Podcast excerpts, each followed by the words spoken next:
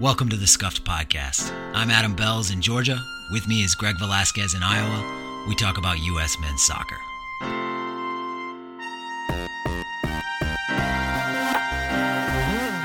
The U.S. got an early goal and then white knuckled their way to a 1 0 win over Canada to win the group and avoid Mexico in the semifinals of the Gold Cup. So, mission accomplished. We play either Jamaica or Costa Rica on Sunday in the quarters. And yet, hmm. Greg, how you doing? I'm doing all right. I feel like we should hold off on the mission accomplished banner until we actually reach the semifinals. yeah, the the win to avoid Mexico in the semifinals doesn't look as good if we don't if we don't make it to the semifinal. That's true. It was a it was a rough game. Uh, it was rough, actually rougher on rewatch for me than it was initially, and that's usually not the case. Usually, you get caught up in the in the the swirl of online negativity about a game, and then you watch it and you're like, wait a second, it wasn't that bad. Had the exact opposite experience with this one. well, uh, how did you go into it? As soon as you saw the lineup, how did you go into it? Uh, I I felt okay. You know, I mean, I I I I received your point about this being the first time we're going to do a two striker formation and it not looking good.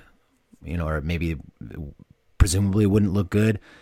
And I, you know, I acknowledge that, but I still thought, you know, I liked I liked most of the choices.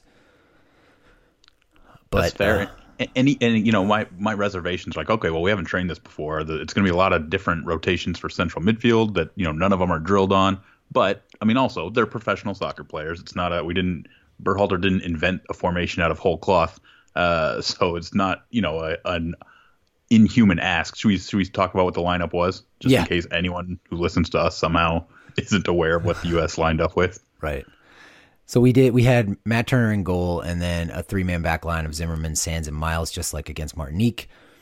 Uh, Shaq Moore got the nod again at right wing back. Sam Vines at left wing back. The midfield was Gianluca Busio, uh, Sebastian Lletget, and Kellyn Acosta. I I'd like to hear how you think that midfield was set up because I'm not sure I have a, a, clear grasp on it. And then we had essentially, especially in out of possession, we had a two striker formation of Zardes and Dike uh, pressing up front together with not to great effect, I would say. Uh, yeah, not not at least not throughout the match. Uh, there there was some effect early on, but but the effect waned. Yeah. I think it's fair to say. I mean, Vines Vines over George Bello in this game was a, a choice that I, I, I agreed with. I thought Vines and I thought Vines had a decent game, especially defensively.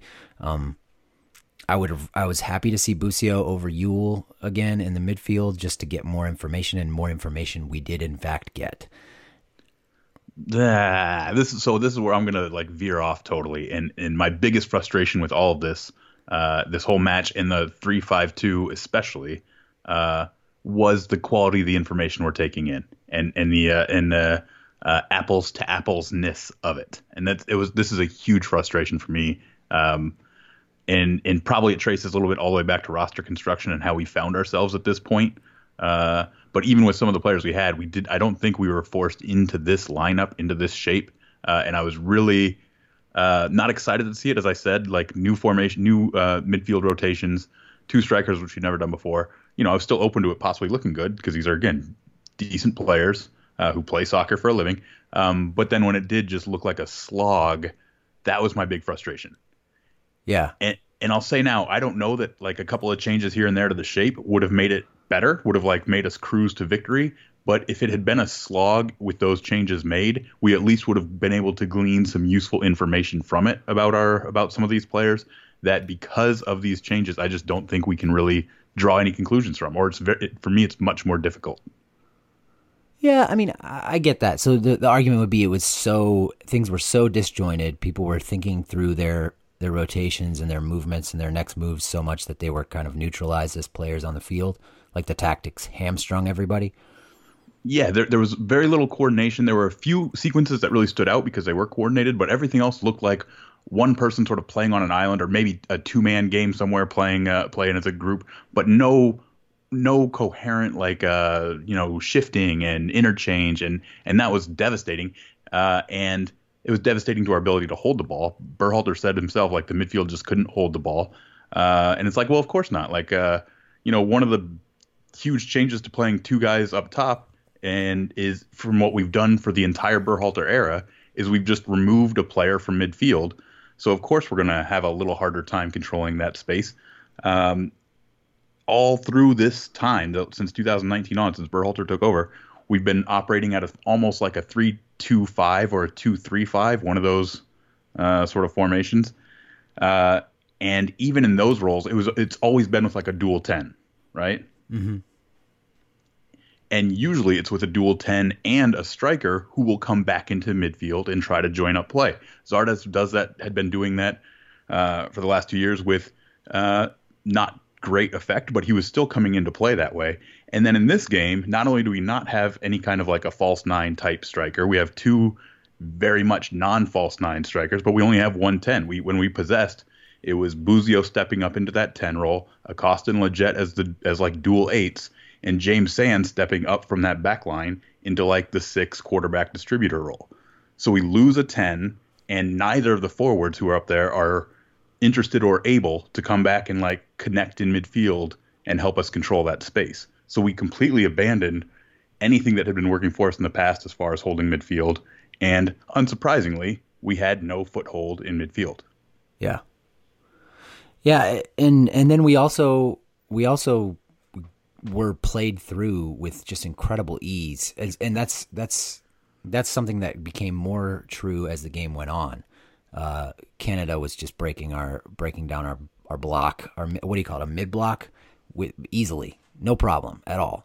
You know, just a pass to the to the middle of the field, somebody turns and they're you know they're basically tapping the ball around our box like they're Manchester City for the next five minutes, and we're holding on for dear life. It's very it was very discouraging. And, and, you say as the game went on, but it was it was almost like a light switch. Like it was almost like a, a, a hard stop where we we were actually possessing pretty well. And and I do want to give some credit to I guess what I'm calling James Sands wrinkle. Uh, which is, you know, if, if you're the opposing team looking at this, you're like, oh, they're playing a, a back three. So you might set up your press. Like teams at this point are, you know, okay, back three, here's how we're going to set up defensively.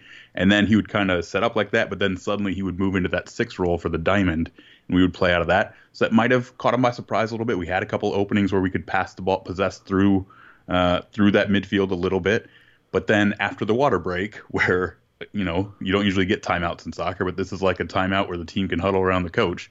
I don't know exactly if if Herdman just made changes. They also made a sub when Akinola got hurt yeah. and added a, a, a more Osorio midfield type. Yeah, yeah. But after that, then it was just like our team and our ability to possess hit a wall, and they completely controlled it for for the rest of the match. Yeah, there's probably a couple of factors there. I mean, I think Pines is a little less comfortable in possession than Zimmerman, so that has that's that had an impact.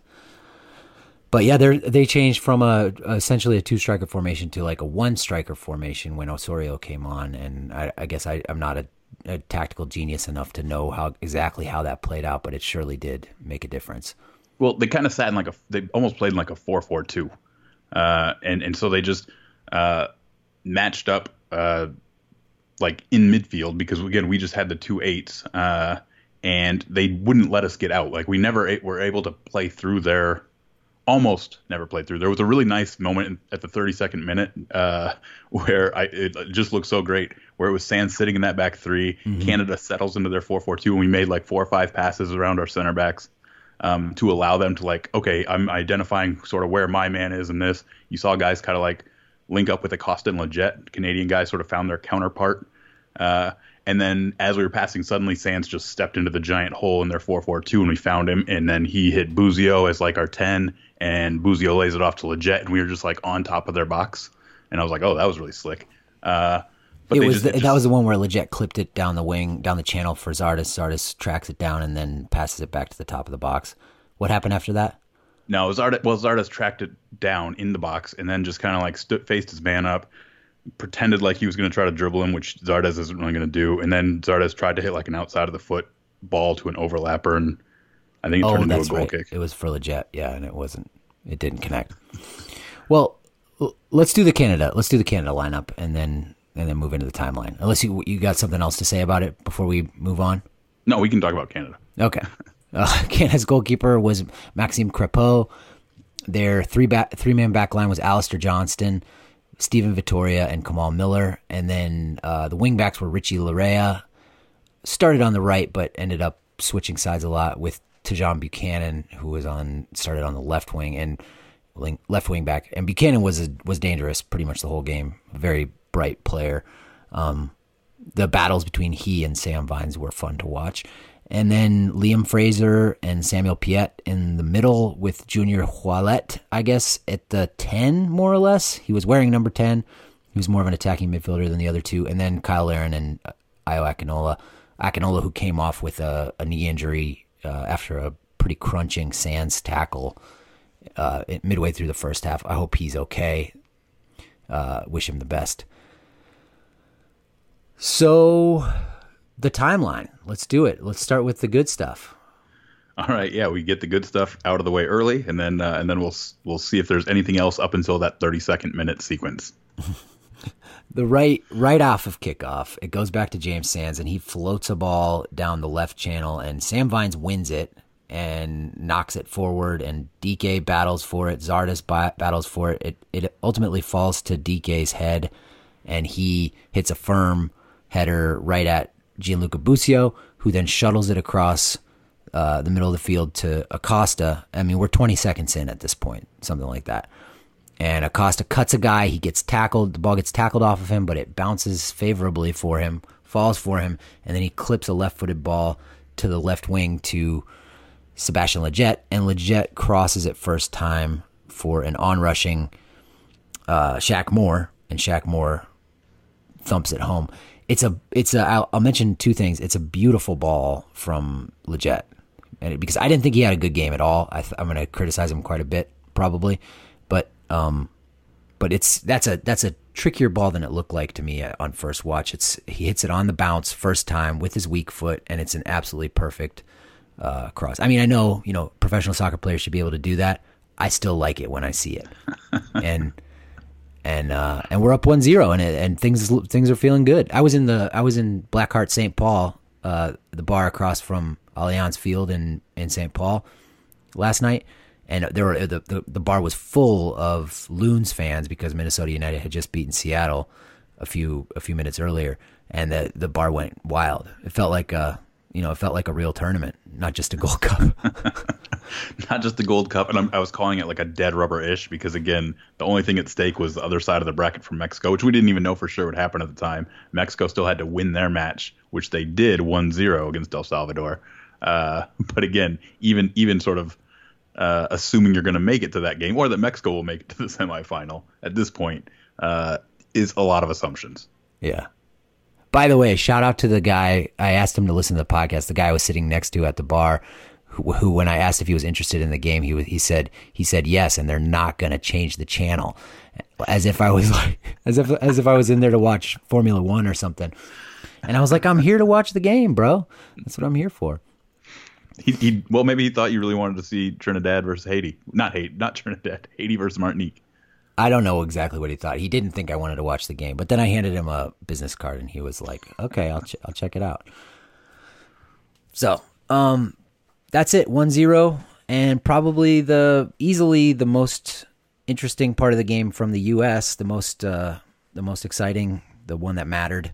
Uh, my next moment on the timeline is in the sixth minute. James Sands uh, great backward turn with Akinola on his back, and you can, can see that there's it's slim pickings out there because. But I did, but I did appreciate with uh, you know with a very strong center forward on his back, Sands able to turn and receive the ball in a in a bit of a messy situation and bring order to chaos. Bring order to chaos. if you have anything you want to throw in here, please just interrupt me. No, this this timeline is going to we should we're going to zip through this. Okay eighth minute, a good pressing sequence recovered by Busio in the final third after an errant Canada pass, and he drives toward the box, and it's just a mess from there on. You know, his pass to Dike is, uh, I guess, okay, and then Dike can't get it from out from under his feet. Uh, gets the the ball falls to Acosta after some more pressing, and he just hits a wild pass out of bounds. Ninth minute, Messy from. Well, I'm sorry. I know I just said I wouldn't interject, but this eighth minute one, uh, because it, it, came up again later on in the game uh, in, in less of an advanced position. But that ball going into Dike, Uh, I think Dike still just doesn't have a good sense of of where his teammates are around him because uh, that ball goes into Dike from Busio and and Acosta's running around. It's Acosta right that makes the sort of underlap. It might have been uh, Lletget, but yeah. Okay, but in any event, our actual numbers we had like four guys to Dike's left, our right side of the channel. Uh, in that transition moment, that's where our players were, and instead he went to this to like the uh, short side of the field with n- numbers wise. So he tries to force it to a space that he shouldn't.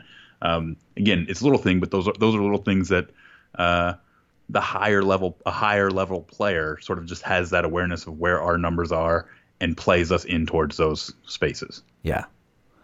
It just didn't seem like that was a situation that Dike is going to thrive in unless he, you know, with his his back to goal receiving the ball at, at the edge of the box. I mean, I unfortunately it just didn't look it didn't look promising for me from the get go. Uh, no, can I touch on that too? This isn't yeah. a timeline thing. This is just a general observation.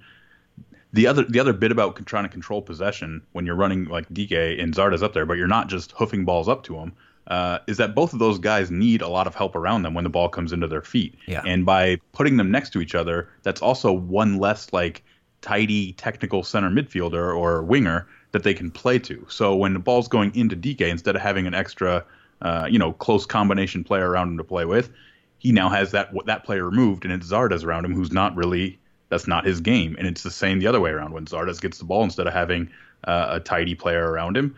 Um, he's got one of the, one of the guys closest to him is Dike, who's not going to come in and combine in these really clever tight spaces.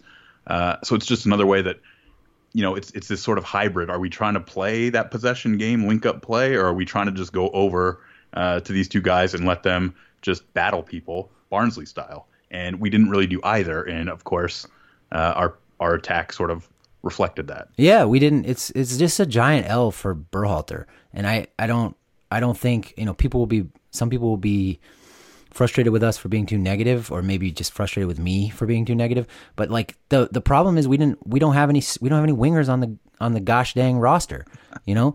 Like Arriola's hurt probably.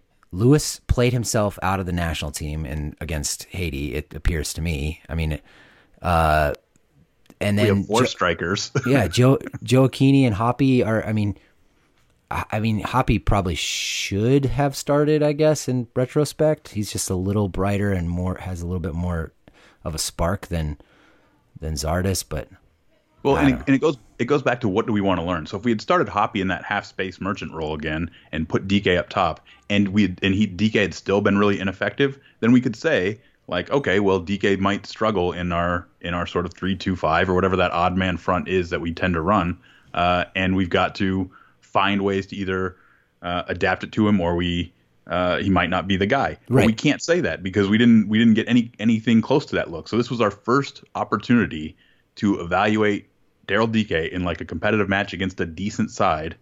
Um, and we did. And we, we, just, we, threw it all out the window. We did something brand new. Right. we just elected not to use the game to do that. Come on, Gregg Berhalter. Uh, and you're right, but you're right about the roster too. Like Lewis isn't a. I mean, it's funny because Lewis has, has, been so ineffective that we have to switch to three center backs, which we didn't bring numbers for, and now and now we're at a point where we might not be able to play three center backs, or we're going to have you know Pines on the field who wasn't fantastic uh, to make up for Lewis's shortcomings in the wings, and and it is just a mess, or at least we thought that might happen, but there might be like a Concacaf to the rescue situation that we'll get into later. Yeah, yeah, it's just it's a bunch of unforced errors that like weren't that difficult to predict. Um, not to mention the talent evaluation problem that Gregg Ber- Berhalter seems to have. So, all right, ninth minute. This is that penalty shout for when Zimmerman um, kind of falls down and takes Laryea out in the box. But it's Laryea, a chop block, right? It's a he chop blocked yeah, him. It's a chop block, fifteen yard penalty. Laryea Laryea tugged on him to make him lose his balance in the first place. So I think it's fine that there, there was no penalty given. Worth noting that Vines got one two to round earlier in the play, and that's what created this um, situation. But yeah, Look, a little we, bit we can troubling. Do that. We can do that. Laryea tugged on him a little bit, but if that had been, if we were Canada, and that, and we were playing uh, Panama, and that that was a no call, the screams of Concacafing would be deafening.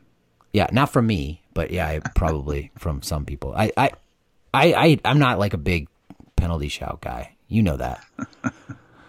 uh, but if it had been called a penalty, I don't think I don't think anybody would have been like you know taking it to the high court for an appeal. it's it looks pretty uh, pretty callable. Thirteenth minute. Uh, I just noticed that Tajon Buchanan, a player I was impressed with in this game, worked back to stop Shaq Moore on an, on a counterattack. If anybody from Canada is listening to this, there you go. Congratulations. Uh, 14th minute, Buchanan's just cooking on the left wing, and he finds Larin's feet in the box, and Larin pops it up to try to go around James Sands. And again, I think there's a decent penalty shot. This one probably even more so than the other. Sands has his hands all over Larin. Larin goes down easily, but he was pulled. Um, more conca, more concacafing, you yeah. know, like again, just just if if the jerseys were a little bit different and we were we were the ones going down in the box. Yeah. So it could be two one here pretty easy, pretty easily with a different ref. Uh, 15th minute, Pines comes on for Zimmerman, who was hurt somehow on that encounter with Laryea. Was he? Have we heard anything on that? No, we haven't. But is this where we just uh, let everyone know again who hasn't found out somehow that CONCACAF is allowing medical replacements now? Middle of the tournament rule change. Yeah, mostly mostly related to COVID, right? That's what the press release says. But it is, but then they very easily could have just limited it to COVID exposure. Yeah, yeah. but really, hey, I'm happy. Walker Zimmerman I'm, rule. I'm happy about it. I'm happy about it. Yeah, Walker Zimmerman. We'll we'll get into who we would like to, who what changes we would like to see made as a result of this. Uh, yeah, totally on the up and up rule change. If you think this, if you think this chronology is just going to be overly tedious based on what you saw happen on the field, uh, we are going to do a full mulligan roster, a lie, a real time mulligan roster. Yeah. Uh, later on. So I'll try to I'll try to pick up the pace. Um, so Pines on for Zimmerman. Messy in the back again in the 16th minute. Busio plays a pass between Sands and Pines right after Pines comes on. Sands expects Pines to come for it. Pines does not. So Sands ends up having to make a desperate tackle on Akinola, and he crunches him uh, as Akinola is pouncing on the mistake. Looked like a pretty good tackle, but a lot of leg. Um, and Akinola comes off injured a few minutes later too, which is too bad. But I mean, it's a it's an example of Sands being just alert to danger. I think.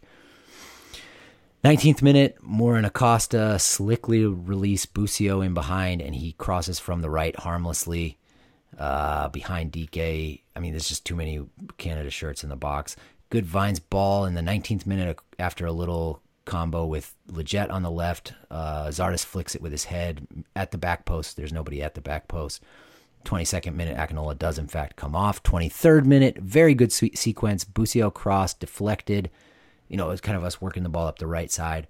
And then Busio's cross is deflected, and Zardes flicks it from the near post to the back post for Vines, who can't get quite get his head around it. 24th minute. So the U.S. is still creating some chances here in the first half hour. Another decent cross from Shaq, claimed by Crepeau between Zardes and, and Dike. that was a perfect goalkeeper drill right there. We do that. We do that. Every every goalkeeper is familiar with that drill, where two attackers just run either side of you. They're ne- they're not going to con- make contact with you, but they just want you to know they're there so, yeah. as you go up and collect a ball. Yeah, it was uh, you know a couple feet further out, and maybe we get a decent chance on that. Um, a more ball in the 25th minute on the ground for Dike after recovery and some quick shuttling from Busio. Who I Busio is going to be criticized a lot on this podcast, but I did think he was quite tidy in possession and and rhythmic when he needed to be. Um, this is an example. D- Dike's shot kind of awkwardly struck with his right foot, uh, flashes wide. Yeah, Dike in that situation was like running back away from the goal towards the top of the 18 and just had to do like that pivot hit, which he you know he made pretty nearly put on frame. Yeah. Yeah. And um, some more good stuff from Sands as he steps past Larin with the ball. Thought Pines was pretty solid defensively when he came on. He he did okay in the first half. Uh, Dike loses the ball in the box from Zardes in the 28th minute. Uh, tentative from Lletget repeatedly, and Dike just not clean enough when the ball gets to his feet. Were my thoughts at this point in the game.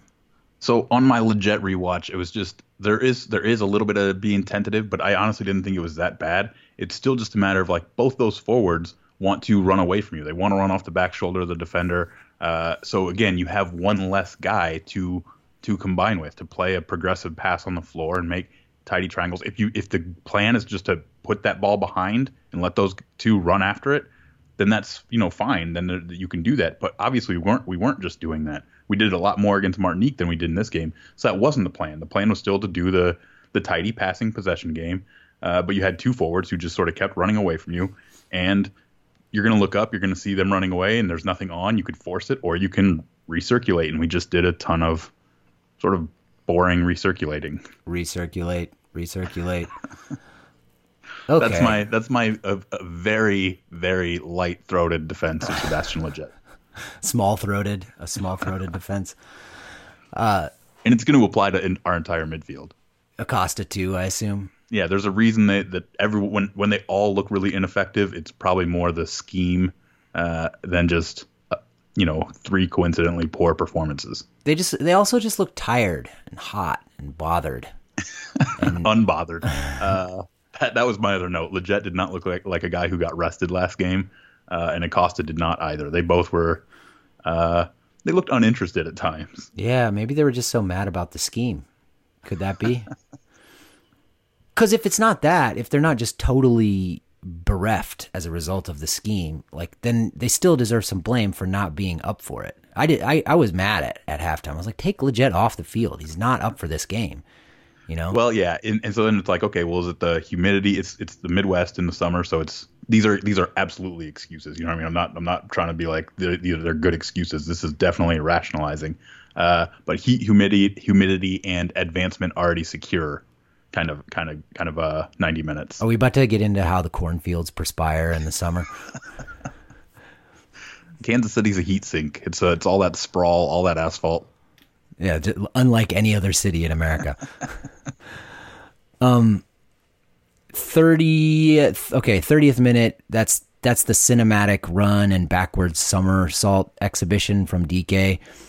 I mean, his touch was just atrocious in this play. He loses. He loses ball. He's running after it. I don't know. I mean, this comes up later because he does kind of maybe end up getting hurt doing one of these like super exciting falls to the ground. But like, dude has to chill a little bit because he's he's gonna get hurt um, by himself. Uh, I noticed in that one when when he it was a Canada back pass eventually, right? Like his big touch led to a Canada back pass, and then Yeah. he was like, "Oh, I could run onto that back pass." Uh, when the Canada guy realized that, he did stick a little bit of a shoulder out, so Dike could, and it caused Dike to run off of his line. If he if Dike had just run plowed through the guy and then tumbled, uh, could have could have gotten the foul and the yellow card. Gotta gotta play for those cautions in tournament play. Yeah, nice. Uh, I think the 33rd minute is the one that you brought up, right? The nice that Exactly, nice yep. run of play from Sands and Busio. Go ahead. So yeah, so it was just us knocking the ball around. I've kind of already explained it. Uh, Sands in the middle of the back three. Canada sags into their four four two, kind of picks up their counterparts, their mirrors, um, and Sands moves it to the left side of the field over to uh, Robinson, and then notices that uh, Canada's weak side forward is fallen asleep. Yep. And so he just very casually drifts up behind those two, but well uh, behind uh, Canada's midfield too. And we just find him. He has plenty of time to take a touch. Slips a easy ball to Busio in a bunch of space between the Canada's back line and midfield line. Uh, and it's like textbook six to ten layoff to uh to your eight looking upfield uh, movement. And if we have a, somebody on the wing who can, you know, take a guy on, then he's isolated one on one, just inside the box, uh, and we maybe have a chance. But Zardes doesn't doesn't really. That's not his game. Um, the next few things I have are just Vines. Vines doing some very good defending. In the 34th minute, Buchanan tries to take him on on the right wing. Vines Vines steps in decisively, takes the ball away, taps it back to Turner. Uh, a moment later, a minute later, he gets between Kyle Larin and a cross. at this point, I'm I'm just thinking Dike needs to be better. He's getting he's getting bodied by Steven Vitória, and like go going sprawling. I wish he'd play like uh, in this game. I found myself wishing he would play like a big man uh, instead of like a small man. It's like a like a center who's afraid to. I don't know. so part for, for me part of that at least still goes back to that uh, the players he has around him to connect with because the calculation the forward's going to make there is as the ball's coming up to him you're talking about like a guy he's posting up ball coming up to him from our back and there's a guy on his back right Well, yeah, and then he gets he feels the contact, and then he I don't know. He's like trying to make it, trying to get a foul call or something, but Right. And so the calculation there is if you have a bunch of guys around you that the connection is on as the ball's coming to you, and you're like, oh, I can connect. I'm facing my 10 or I'm facing an 8 who's who has the space yeah. or there's a window, then you're not going to try to draw the foul because in your in your head the math says, "Oh, we should just play through this." When there's no one around you, it's like that old 2007 mid 2000s 4-4-2 soccer where everyone's deep, but then the ball comes gets lumped up to your forward and his job is just to like win a foul or hold it for like 10 seconds uh, so you can get your shape again. Um, so that's what, in my mind, that's what he's doing there. He's trying to draw the foul because there is no ad- advantage in our shape in our organization. So let's just get a foul and buy ourselves that calm to compose ourselves and play out of it from there. Yeah, that makes sense. He sees that he has nothing, and so he goes for the hoping for a foul. Yeah, I, you could still say just hold your ground and hold the ball up, and then and, and do it the other way, like like guys would do in 2007. But uh, you know, he did a little bit of it. He did a little bit of that, but not enough to my eyes. I, I guess it all comes back to tech, tactics. It's very frustrating for me to have to have this conversation and everything. I can't blame individuals. We have to. It's all Berhalter's fault. It's, it's all Berhalter's fault. Uh, so the 37th minute uh, chance for Canada that's wasted by Jonathan Osorio. It's uh, Vines intercepts a pass. It pops up on him, and then he gives it away. He's just too casual. Doesn't um, doesn't recognize that Buchanan is behind him, and when he takes a touch, Buchanan comes in and just wrecks him. And then uh, and Buchanan nicely work a chance for Osorio inside the box. He hesitates. I don't think he wanted to have one with his right foot, and he tries to put it on his left foot and can't get the shot on goal. It gets blocked. Kind of inept from Osorio, honestly. Yep, um, Canada not great in the attacking third. Part of that because of some good Miles. That was a Miles Robinson block, I'm pretty sure, okay. and he had a couple of those where it's just very good uh, closing down. Because you never know, like that, if if we aren't blocking that shot as we saw against Lainez when uh, we had guys in the picture to block a shot, but but didn't get the block right, uh, bad things can happen. If you're noticing a, th- a, trend at this point in the game, and Canada is in our half most of the last portion of the sec of the first half, and the final two items are just all caps danger 45th minute, all caps danger 46th minute, and Vines clearance at the back post. The ball slip, you know, sneaks through, and Vines just gets to it before Alistair Johnston, and uh, knocks it out for a goal kick, I think. So Canada's just knocking on the door, uh, like a top four Premier League side bullying Brighton and Hove Albion. we can't get out of our half because our front four can't connect passes, which Greg has explained in some detail, I think front six really. Um, so once the once the ball went past James Sands' feet, uh, our connections deteriorate, deteriorated quickly. Yes, and I'm not saying it's because the midfielders were all bad or can't connect passes. Uh, is for me, it's just a big part of us not being in an optimal shape. And we made no changes at the half. We came out exactly the same way.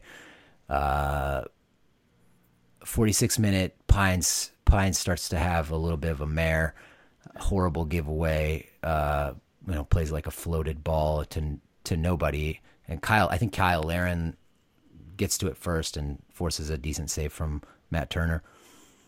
Uh, there's more. There's just danger, danger, danger. 47th minute, Moore intervenes uh, on the back post to prevent something. Larin turns Sands in the 48th minute, and he just kind of he just kind of waltzes into the into the box. Has a shot blocked by Robinson. I think you mentioned that earlier. Um, that was that was Sands' probably worst moment, right? Yeah, and it wasn't so terrible either. I mean, he it's not like he got well, he did get beaten pretty thoroughly, but he, he did. And and I want to just kind of point out here that again, because of our weird midfield midfield shape, this is Sands more as a six than a center back. Um, it, it's still not good that he gets beat here, of course, but uh, it's not as bad as a center back getting beat and having no one. You know, I mean, when when Sands gets beat a little bit, he's still pursuing from that side, and he's got his center backs to help. And this also will apply a little bit. This is going to be more more very mild defenses of Busio and Lletget and Acosta, because as we get into that five-three-two defensive shape, Sands is still like the hybrid six center back. So those other guys are like these eights, and so they're expecting to have some help from the six behind them as they close people down. Even as they tackle, you're you're usually tackling towards another player. You're not always tackling on your own on an island. You're usually like moving in concert, and there just wasn't very good concerting. Mm. Yeah, you noticed that when you know Busio that clip. I think Matt Doyle put the clip on Twitter of Busio getting worked by Piette, and you can see Busio lifting his hands as he's running behind Piette, like, "Where's my help?" Right. Sands is super far back from him, and Lletget is there's a huge gap where Lletget would be, and a huge gap where Acosta would be to him. So there just aren't these tight connections. Uh, and again, it's it's good that Canada weren't very good. And and this is the other bit of the five three two. So even when Busio gets beat there, it's like okay, well now Canada runs into our line of five, and this is where our five three two held on and and got us our clean sheet. Uh, because Canada weren't very good at breaking that down. They initiated a lot of good attacks to look at that five man back line uh, by just sort of splitting our foosball style uh, three man midfield. Yeah. Um, but then they couldn't they couldn't do anything against our five man foosball line of defenders. Yeah. It's, uh, the five's always harder to break down in foosball than the three. Um, maybe I there was a bit of a penalty shout on Donovan Pines on a, a dangerous Canada counterattack. Uh, Buchanan pushes the ball to Laryea out wide, and he goes down easily. I think on the replay it doesn't look like it doesn't look like a penalty to me. I know you're gonna say that. No, I'm going to say Canada's doing the right thing here, where after a couple of really close shouts or, or very controversial ones, you give the referee as many chances as possible to to make make things right. Yeah. In the ranking of penalties that could have been a penalty, I th- I think Sands is probably number one, then Zimmerman, then Pines.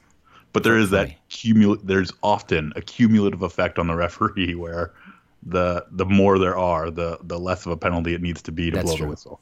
Yeah.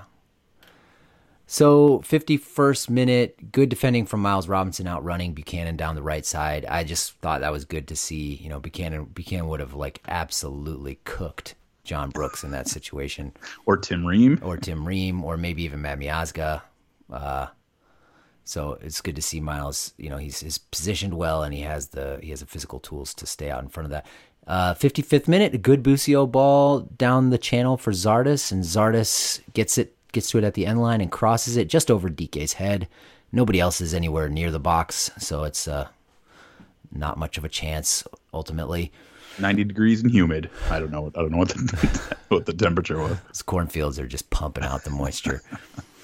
58th minute, Cannon comes on for Moore, who is did look pretty tired, and I did not think Reggie Cannon was an improvement. Um, I'm, I, you know, p- call me a prisoner of the moment if you want, but I'm going to say Moore has leaped Cannon in the depth chart at right back. I, I'll still put them in some kind of a, a cloud uh, of no one having an upper hand. Um, but it is notable that uh, Shaq Moore has been subbed in all three games. So assuming that I, I'm not assuming that there's like a strict minutes restriction on him. I think he came out in like the 75th minute against Haiti, and then the 60th minute against both Martinique and Canada. Um, but they're definitely they definitely seem to be mindful that he's not a 90 minute player at the moment because I don't think I don't think these are tactical substitutions. I know people are saying they wanted to shore up uh, and help Donovan Pines out, but I don't know that Cannon's marginal defensive improvement is worth using a substitute on. I'm not even sure it is a defensive I guess that's what I'd say. contribution. Um, another bad Pines giveaway and a desperate tackle. I mean, he does do pretty well to to cover over his own mistakes sometimes, but the mistakes there are too many mistakes. He was, he was Anthony Robinson esque in his uh, in no, his in his in in possession. Yes, he was. well, I, I was going to say there's nowhere Anthony Robinson makes makes this is this is a situation where um, Pine seemed to be a bit of a roster filler from the start. Yeah, that's Uh, true. With with very little, it seemed like there was there wasn't a real intention to use him that much. I thought it was like he got his minutes against Martinique, and against Martinique still looked pretty shaky. Uh, while we're up six six one, um, but now with going to a back three, one injury puts him in the in the on the field, and uh, I don't I don't think we were wanting to go this route, but uh, here we are. Uh, good ball from Robinson wide to Vines. I mean, not an amazing ball, but just a good, firm, chest high ball to Vines, and Vines plays it into Zardes, uh, who collects it at the end line and then back out to Vines. And Vines is fouled. We get a set piece. The set piece is hit by Lletget. It's too close to the keeper, even though Dike was right there to knot it in. I don't know why Busio was taken off of set pieces for this game. That's like his best quality right now. And and Lletget's the guy. We go back to Lletget, who's I think his set pieces have been pedestrian for the most part in this tournament. Uh, even going back to Nations League, they they weren't great. So what, what like what are we doing? GGG. Uh, I don't know, but it's it's going to make it. I mean, if that's if that's how Berhalter rates it, then it will make it a little bit even harder for Busio to stay on the field because again, that's that's something where if if that if he's not offering you that, then it's one less thing to uh, to justify his place. Well, yeah. I mean, it's just, I guess I'm just I more take issue with him not being given the responsibility in this game. He's better at hitting set pieces than Lletget. I don't think there's that, that much debate about it. Then we have um, in the 64th minute that moment where Busio got worked by Piette. You've seen the clip. We talked about it earlier. I'll just add, even though okay, maybe he's he's hoping for help defense, still soft as f. You know that is not acceptable, and it's uh, it's it's just not going to work. It's not going to work. No thanks. 65th minute. Cannon miss on a good cross from Vines, a very good chance, uh, and he misses very badly bounces off of Busio. Would have been hilarious if Busio got a goal from that. Uh, one of the one of the stats we got said that Cannon wasn't credited with a shot on that, so they didn't they didn't rank. I wonder if he was if it was a pass completed on his radar. He's a pass completed in the box. The G yeah. the G plus on that's off the charts, right? Um, more danger from. Okay, I'm just going to read these next few ones: 67, 67, 71, 74, uh, 75, and 76. Uh, danger from Canada. Acosta foul in zone 14. Can't get out of our half. Long water break. Yueill for Busio. Roldan for Acosta. Hoppe for Zardes. These subs were long overdue. Um, any thoughts? no, I was laughing before when you're going through these, and like one of the highlights was like a nice firm pass from Sam Vines to, to another teammate. yeah, Robinson defines. Robinson defines. Uh, I think I think the Yueill sub still doesn't make any sense. Uh, I don't know. I don't know what that helped us do. He doesn't settle the game down. He, I mean, he's he at this point is uh like hears footsteps in his head so loud that he is he has that like frenetic energy about him every time he gets the ball in the middle of the field. Like, oh man, someone's coming, someone's coming. I gotta I gotta move it. I gotta move it. And I think he still managed to like have it taken off his foot, like almost his very first involvement. Uh, so I, it doesn't seem like he's to help you calm the game down. Um, could have been a chance for an Eric Williamson to come in and see if he can do that job. Uh, because again, it's it's still more like an eight with with when you have James Sands behind you, so it's not like it's a pure six role at that point. Yeah. Yeah, you. I don't. Yeah, I don't understand you. I think he's up to 920 minutes uh, at this point. Unreal. Just just going to keep that running total going. Unbelievable. And um, we didn't get to see Williamson in this game. And maybe you know maybe there's a calculation made that Williamson is just a little too casual on the ball. We mentioned that after the Martinique game, but boy, we needed right. some we needed some attacking vibrance, vibrancy in this game. And and not because we needed a goal, but just because you can't you normally it's not a good idea to just let the other team sit on top of you for 60 minutes. Yeah, which is what we did. So 76 minute uh, more danger from Tajon Buchanan cross whips through, but nobody gets to it uh, at the back post. 79th minute, he curls one just wide. This could have. This was a very close to being a goal. He's isolated wide left with Roldan after Canada is just parked in our attacking third for a long time, and he curls it just wide, uh, nearly goes in. Can we say Roldan kind of had his some real struggle moments here? Yes, we can. Uh, because again, the, the the cliche is that like, oh well, we just need to add some experience, some veteran guile uh, to calm things down. But to to think that like players who don't have a ton of talent just immediately because they've been around for a while will calm things down isn't necessarily the case. Uh, so uh, again, I don't I don't know if uh, if that is going to get Roldan any more minutes as we go into the knockouts, despite the fact that he's nominally or not even nominally, but one of the only guys left who can play uh, in that half space if we if we resort go back to having half space players. Yeah, anybody's guess on that front. They're not even. I can't even call them merchants anymore. These are just half space occupiers. half, half space uh, shelf stalkers. the 81st minute is Hoppe takes the ball from Tyler Pasher. This is the last good minute moment I have in the game from us. Takes the ball from Tyler Pasher in our half and gets out of our our own half nicely by dribbling him past him and then draws a foul. And I swear it, that was like a drink of cold water in the middle of the Sahara Desert to see something like that because we just weren't doing anything positive at this point in the game.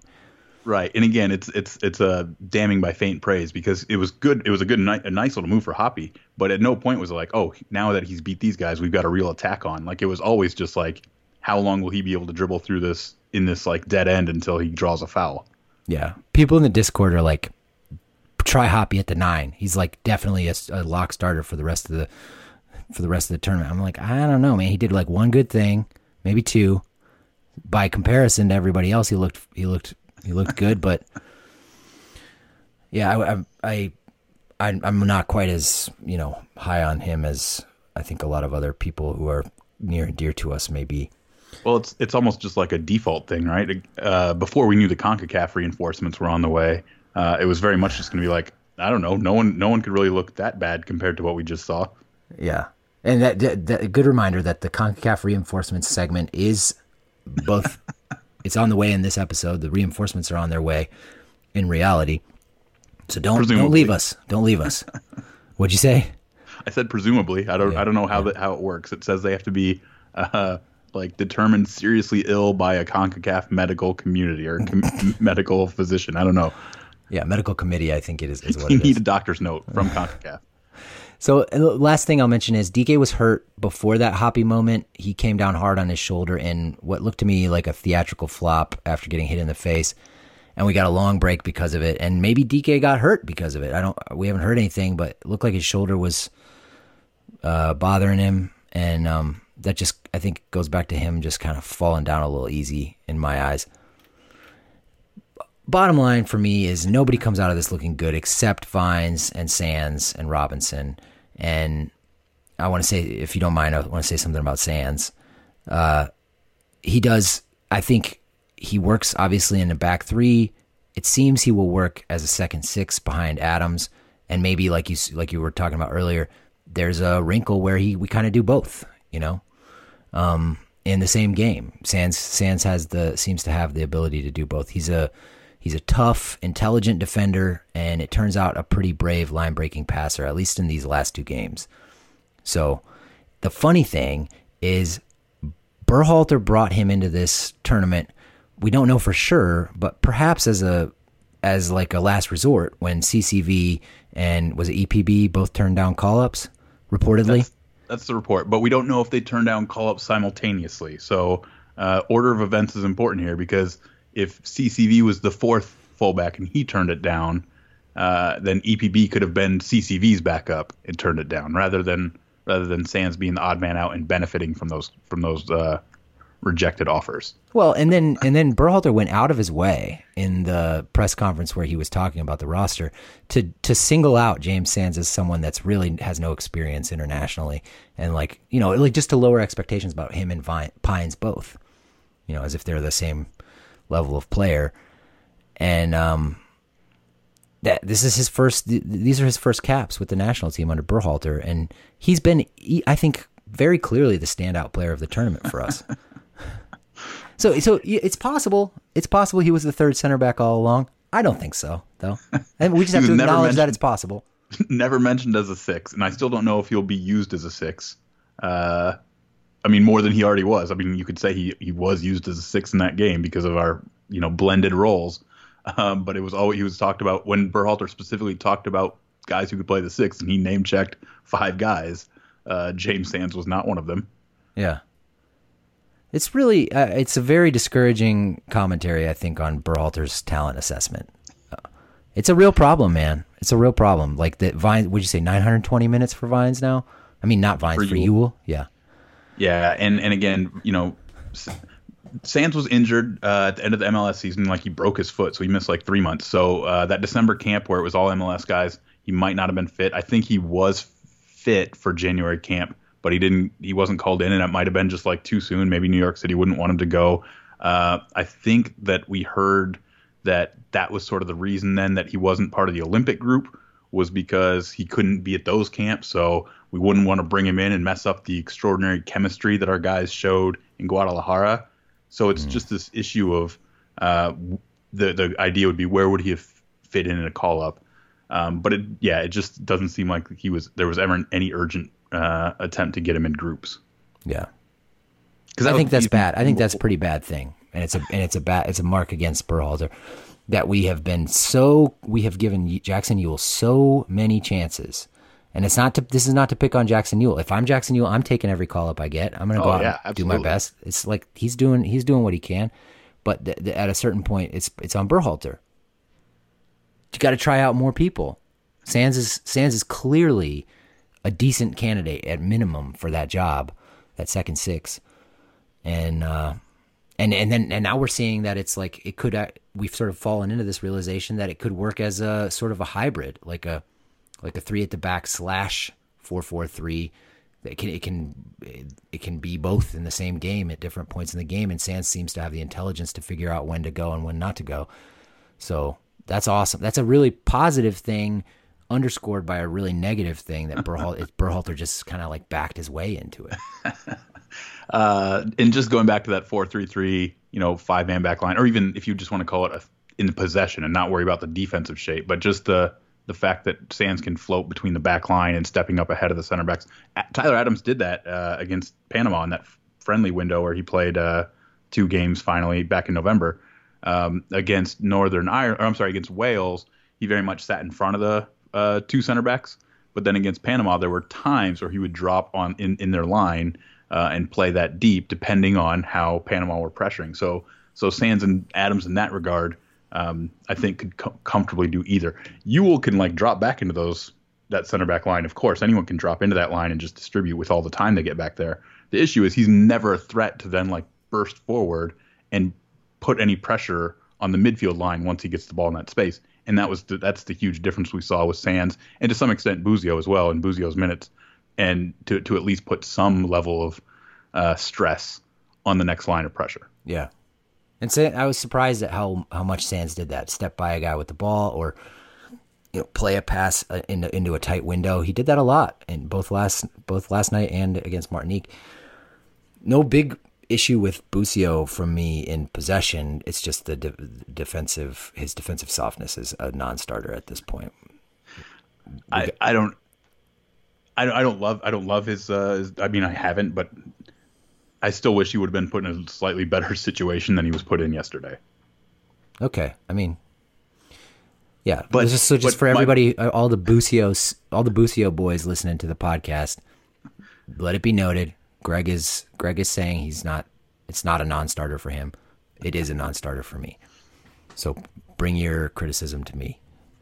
I want I want in our next game I want the priority to be Sands as the as a six, whether that's his hybrid six role or the or like a pure six with two center backs behind him. Uh, I want the minutes now to go to Sands for a while. Yeah. Same. So we can agree on that.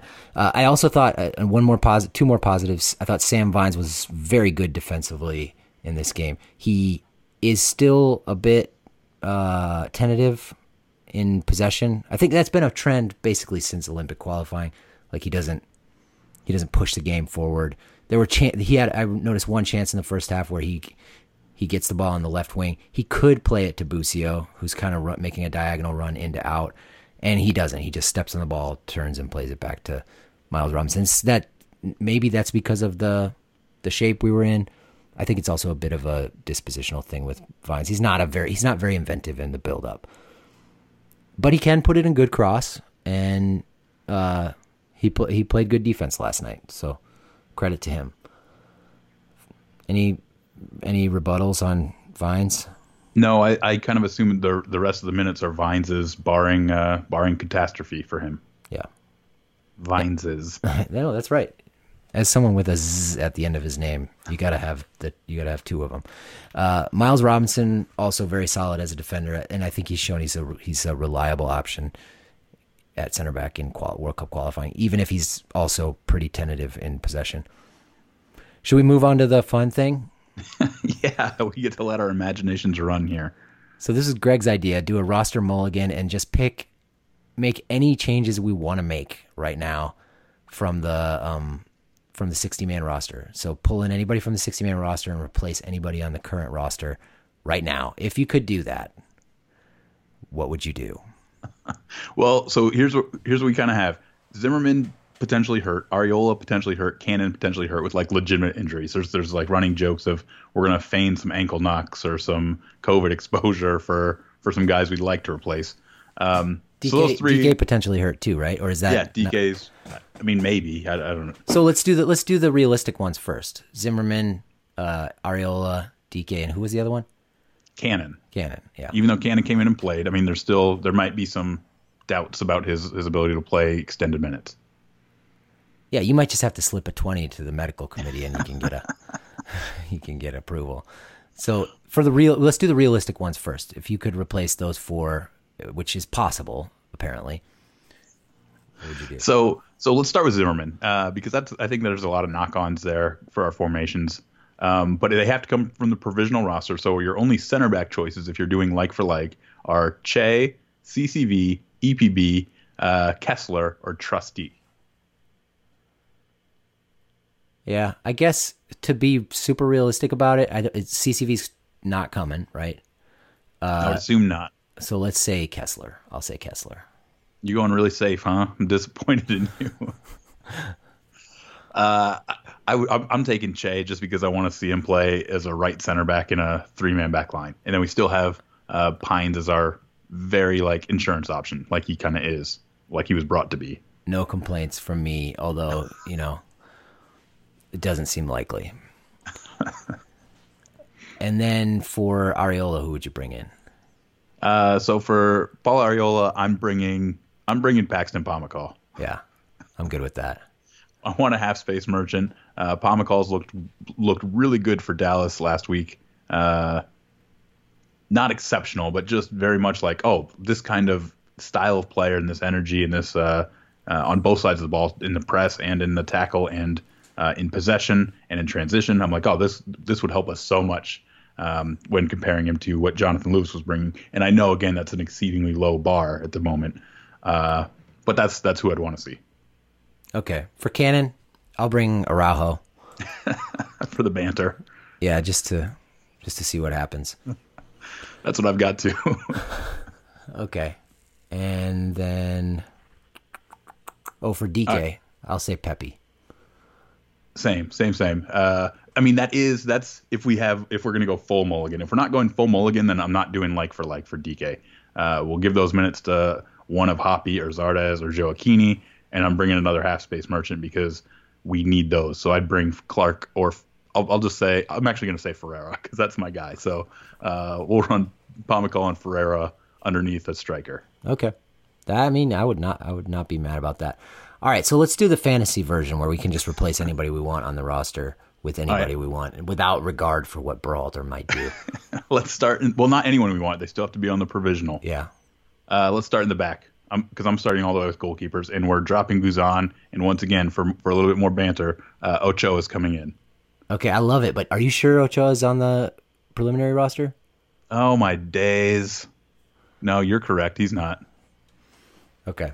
So Ah. scratch that. Caught by my Drag own in the mud. rules. All right, leave Guzan on. All right, defenders. Um, I'll I'll take uh I'll take Che or CCV for Pines. Um, if if you know if if we're replacing Zimmerman as well, if he does need to be replaced, uh, then I, let's bring both of them, Che and Sure. CCV. Forget I'm- about I'm- forget about Henry Kessler when we're in fantasy land. that's that's the thing. I, I do have Henry Kessler Kesslinger, so I have him in uh, because I'm even in my imagination, I'm still respecting CCV's wishes to stay in Europe to get ready for the preseason. Okay, fair enough. With with Spurs, I think he's playing games for Spurs at the moment. I'll take Paredes for for Bello uh, at left back. I've got that too. Just, just and Bello hasn't been he wasn't atrocious or anything, um, but I don't think he's going to start anymore. All right, I get it, but I don't think he's going to start any more games. And he already got a couple weeks with the team, so now I'm just going to alternate. So this isn't necessarily based purely on play, but just like all right, well now we have a chance to do this mulligan. Let's get Paredes some minutes Yep. or some looks. Uh, also Araujo for Cannon in the fantasy land. Um, I, I've seen I've seen enough Cannon. to- no, no, I'm not saying like throw, throw him out with the bathwater or anything. Just if we know what Cannon's about. Let's let's. Uh, I think more is better right now. Let's bring in Araujo. Yeah, and mine's actually like because I'd love to have dropped Cannon, not love to drop him because I want to drop him, but same thing because he's a little bit injured and picked someone in for a different position. But with Moore's uh, inability to go 90, I still again I want to keep this pretty realistic. Uh, so we're going Araujo. Okay. Um, and I'm taking, uh, I'm dropping Busio and bringing Nyman, dropping Yueill and bringing uh, Bassett. Okay, I see it. I'm I'm dropping. I'm keeping Busio. Uh, he can back up Sands for that six role, um, knowing that we also have Acosta and Williamson there. But I'm just dropping Yueill, and I'll add later uh, higher up the field. With those five, if we've got five midfielders between Williamson, Acosta, Sands, Lletget, and Busio, we have the number six covered one way or the other.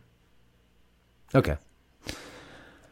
And then yeah, I'll I'll take Pomykal for Lewis, um, Cowell for Gioacchini.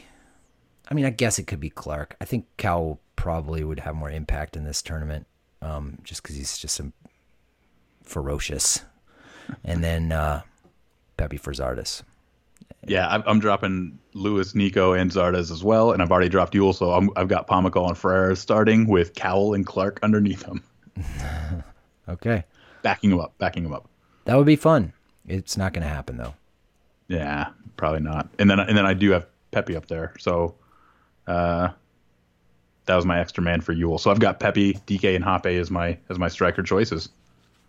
Big picture, we are we are fine. You know, we're we're moving into the knockout rounds with three straight wins and uh, you know a week to sort of get things sorted out in camp. We play either Costa Rica or Jamaica, and um, it's going to be Jamaica if they beat Costa Rica Otherwise, a draw or a loss for Jamaica means we face Costa Rica. Uh, anything else? Uh, the re- the reinforcements are going to be a big deal, and it could it could definitely be a chance for Berhalter to save a little bit of face because again, uh, we were in trouble here between Pines, Yueill, and Lewis. We had three guys who I definitely would not want to rely on uh, in in a game, and it's tough to really make a workable formation. Uh, not using those guys. I mean, you could you could do it, but we're getting we're getting real thin. We're getting into Roldan and Lletget as your half space guys. You know, it's it's it's not ideal. It's about might, as bad as it could be after winning the group. like the Chrysian the Chrysian outcome is definitely what played out. Uh, but we've but we we get a reprieve here with the roster at least. Well, your move, Gregg Berhalter. We'll see. I, I hate that I always have to put his last name on there because it means it feels like I'm talking to you. But um, yeah, your move. We'll see what he does in the in the coming days about the roster. Thanks everybody for listening. We'll see ya.